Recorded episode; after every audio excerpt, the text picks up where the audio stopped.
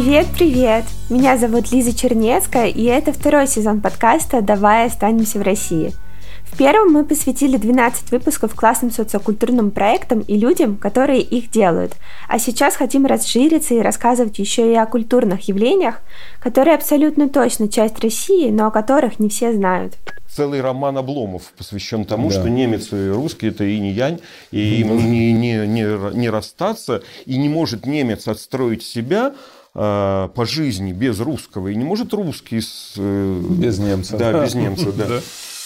Это фрагмент интервью Леонида Парфенова Дмитрию Гордону. Ну а мы в этом выпуске будем разбираться, как так вышло, что история русских и немцев переплелась, кто такие российские немцы и откуда в России немецкий национальный район. Новый сезон – это спецпроект. Впереди три выпуска, через которые мы расскажем эту непростую историю.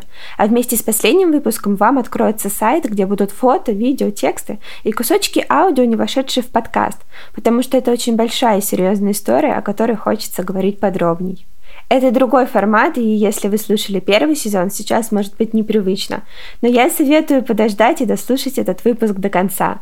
Ну а все мысли, фидбэки и предложения ждем в нашем телеграм-канале и нашем инстаграме. Ищите их по ключевым словам «Давай останемся». Этот воздушный транспорт, тот равнодушный голос, Караганда, Франкфурт, с полюса на Немецкий район – это не какое-то народное название.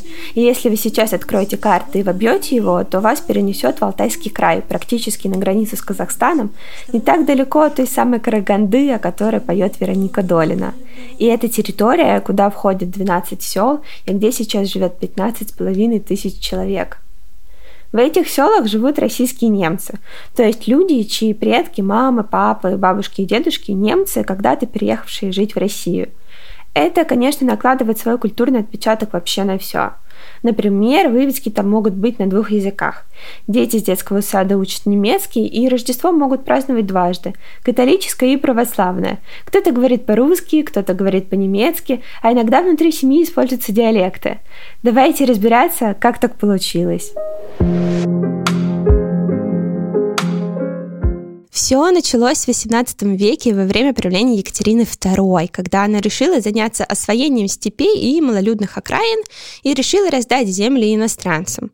Она создала манифест о позволении иностранцам селиться в России. То есть нормальным русским человеческим языком иностранцы могли свободно приехать в Россию и поселиться там, где они хотят. А помимо этого они освобождались еще от воинской службы и уплат налогов, а еще они могли устраивать собственное самоуправление, в которое не вмешивались государственные чиновники. В общем, условия были более чем крутые, и поэтому естественно, что иностранцы в Россию поехали. И уже в первое десятилетие после издания манифеста в Россию приехало около 30 тысяч колонистов. Они селились в окрестностях Петербурга, на территории современной Украины, но прежде всего в Поволжье, где возникло более сотни новых деревень. Среди этих переселенцев были военные, были медики, были ремесленники, но наибольшее количество людей было занято сельским хозяйством. И в первую очередь колонисты начали распашку выделенных им плодородных земель. Они выращивали овощи, увеличивали посевы льна, овса, ржи, конопли. Но вообще самое главное, это завезли картошку и новые сорта пшеницы. Правда, со временем земли немцам стало не хватать, и они решили переселиться на новые локации. Этому в целом способствовала аграрная реформа Столыпина, так как она расширяла посевные территории. И таким образом появляются вообще первые немецкие поселения в Сибири и Алтайском крае. Напомню, что Алтайский край – это не республика Алтай, где горы, много зелени и озер. Алтайский край – это граница с Казахстаном и сплошные степи. Земля тут засушливая, так что первым переселенцам важно было найти сначала воду. И рассказывает нам об этом Светлана Абрамовна Генрихс. Это директор школы и создатель музея российских немцев в селе Гришковка. Светлану Абрамовну вы еще много раз услышите в нашем подкасте. Вы теперь уже знаете, что такое степь. Вы уже видите просторы. Это, конечно, красиво, но земля здесь неблагодарная. Она не, она не поливается, здесь нет воды, здесь нет рек и озер, здесь очень мало у нас дождя. Поэтому найти воду – это одно из геройских таких поступков. И первое, что делали первопроходцы, скажем так, первопоселенцы, да, Они сюда приезжали с Украины, с Поволжья, совсем других условиях климатических. И найти воду, построив колодцы, только тогда они для себя решали, что вот здесь вот мы будем жить. И сначала заселялась Кулундинская степь. И я думаю, если напрячь память всем, то в истории 20 века изучали такую личность, как Петр Аркадьевич Столыпин. И с, именно с этим именем связана история заселения этой территории немцами-переселенцами из Самарской губернии, из э, юга Украины и Поволжья. Там материнским колониям было мало земли. То есть э, территории, которые были им отданы когда-то Екатериной II, им стало мало, тесно. Земли мало, и к этому как раз и, ну, то есть поводом для переселения случились Столыпинские реформы. То есть аграрная реформа, которую он предлагал расширить посевные территории на кабинетные земли.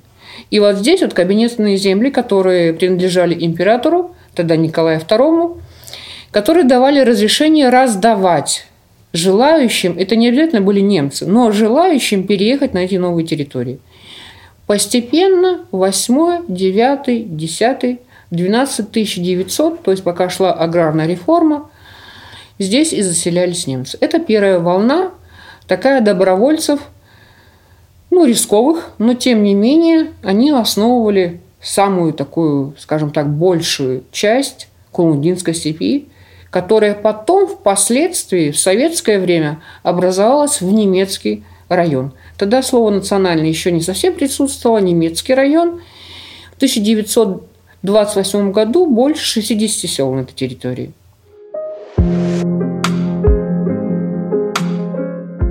Это история первой волны заселения. Как вы уже поняли, времена Столыпинских реформ считаются первой волной переселенцев. И к 1927 году эта территория официально стала немецким районом. Но нам пора поговорить о второй волне, и вторая волна – это итог депортации немцев во время Великой Отечественной войны. Чтобы ее объяснить, надо еще немного покопаться в истории. Как я уже говорила, немцы жили много где в России. Особенно им полюбилась территория Поволжья, настолько, что после Октябрьской революции в 1918 году из части территории Саратовской и Самарской губерний а, официально сделали первую автономную область немцев Поволжья с административным центром в Саратове. Сначала все было хорошо, но по мере обострения отношений между СССР и Германией отношение к советским немцам становилось хуже. И уже в 1935-м немцев из приграничной зоны Украины выслали в Казахстан. В 1937 году все немцы, работавшие на предприятиях оборонной промышленности, должны были быть арестованы. Далее за пределами автономной области были закрыты все немецкие национальные сельсоветы, районы и школы, перестали преподавать на родном немецком языке. И в 1938 году немецкий район, о котором в целом весь наш подкаст, был упразднен. То есть, получается, в 27-м его создали, а в 38-м его уже прикрыли. 28 августа 1941 года был подписан указ о переселении немцев, проживающих в районах Поволжья. То есть автономную республику немцев Поволжья ликвидировали, и началась тотальная депортация – 28 августа – это самая трагичная дата в истории российских немцев. Это определенная точка невозврата. Тысячи людей были вынуждены покинуть свои дома и больше никогда в них не вернуться. Давайте послушаем, как описывает историю переселения Светлана Абрамовна, чья семья тоже была депортирована. Еще немцы здесь появляются, к сожалению, не добровольно, но это путем депортации то есть теперь 80 лет тому назад, как раз в августе, 28 августа, мы отмечаем тот черный день для немцев по Волжье, когда им объявили то, что они, потому что немцы враги народа и должны ликвидировать свою республику и переехать в Северный Казахстан, сюда на Алтай, в Сибирь, и это была вторая волна заселения, скажем так, прям крупнейшее заселение на территории нынешних наших сел. Сколько продолжалась по времени вот вторая волна? Сколько дали времени людям собраться, чтобы переехать, и как долго переселение длилось? По воспоминаниям, это цифры от трех до 10 дней. Но я так думаю, что это зависело от того, насколько далеко семья проживала от железнодорожного узла. Потому что в один день, конечно же, вся республика не, не выехала, но ближайшие крупнейшим городам они прям буквально некоторое время, в некоторые часы, суток должны были собраться и должны были выехать.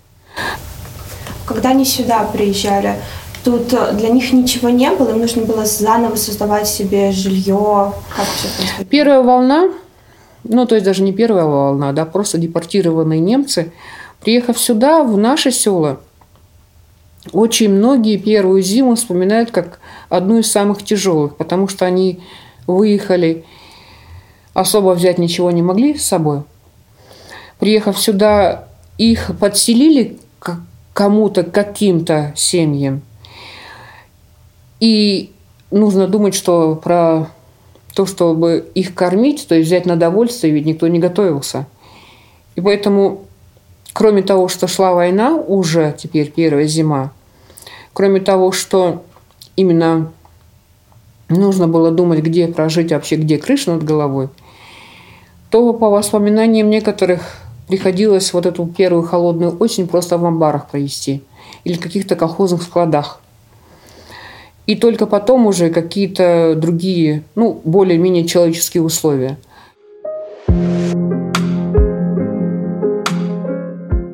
Дальше началась война и призыв трудовые армии. О них мы еще поговорим в следующем выпуске. Что важно понимать, в 1946 году был принят закон о закреплении переселенцев на территории Сибири и Казахстана. То есть после войны немцам законодательно запретили возвращаться на территории, откуда их депортировали, хотя многие семьи мечтали вернуться домой.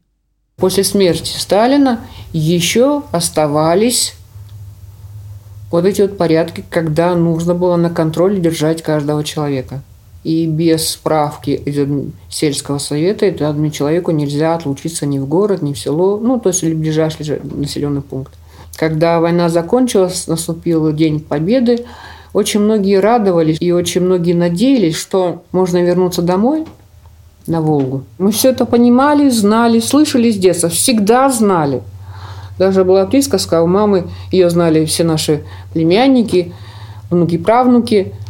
Вот когда вы все вырастете, мы поедем на Волгу. Там так хорошо. Вы узнаете, как там хорошо. Вот вырастете, поедем на Волгу. Я с детства хотела туда попасть.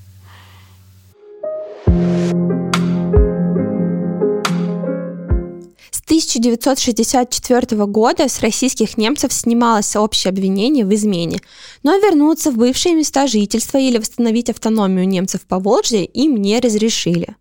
Лишь к концу 80-х, началу 90-х началось массовое переселение российских немцев в Германию.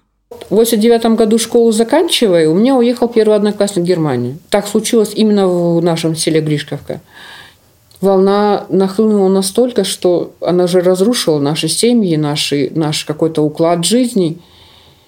И тогда вы стали понимать, что немцы имеют право, имеют такую возможность выехать и поменять страну. Кто хотел, это сделал. Кто хотел, здесь остался. Я, может быть, очень демократична в этом вопросе, но когда-то, опять же, мои родители сказали – кто хочет, выбирает путь себе либо такой, либо другой. Ник, никому мы не воспрепятствуем. Никому это не возбраняется. Знаете, это в наших немецких семьях очень сильно в том отношении слова отца. Э, за столом обсуждаются многие проблемы, многие чаяния. Но вот что отец сказал, то и должно быть. Да? Каким-то образом решение принимается таким. И вот по поводу отъезда, выезда то же самое – у меня два брата родных в Германии, у меня два брата в России, сестры в России. У каждого свой путь, каждый свою дорогу выбрал. Я рада, что я здесь с родителями. Сегодня, сейчас, наверное, этот мой путь. Если изменения случится, опять же, мои дети выберут другой путь, значит, нам, родителям, когда хорошо? Когда нашим детям хорошо. Вот так вот. Это был первый выпуск второго сезона подкаста «Давай останемся в России». В следующий раз мы поговорим о том, как жилось российским немцам в немецком национальном районе во время войны. Пишите комментарии и ставьте оценку, переходите в наш телеграм-канал и инстаграм «Давай останемся», чтобы знать подробности спецпроекта. Пока-пока!